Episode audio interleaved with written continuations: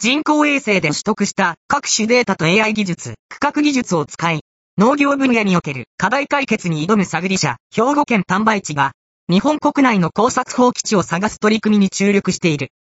同社は、本日、2021年6月2日、リアルテックファンドをリード投資家として、港キャピタル、池田専修キャピタル、広島ベンチャーキャピタル、兵庫神戸スタートアップファンド、エンジェル投資家等を引き受け先とする総額約1.55億円の第三者割当増資を実施したことを発表した。この資金調達を機に、地域金融機関、自治体と連携し、各地域への農地状況把握アプリ、アクタバを展開していく考えだ。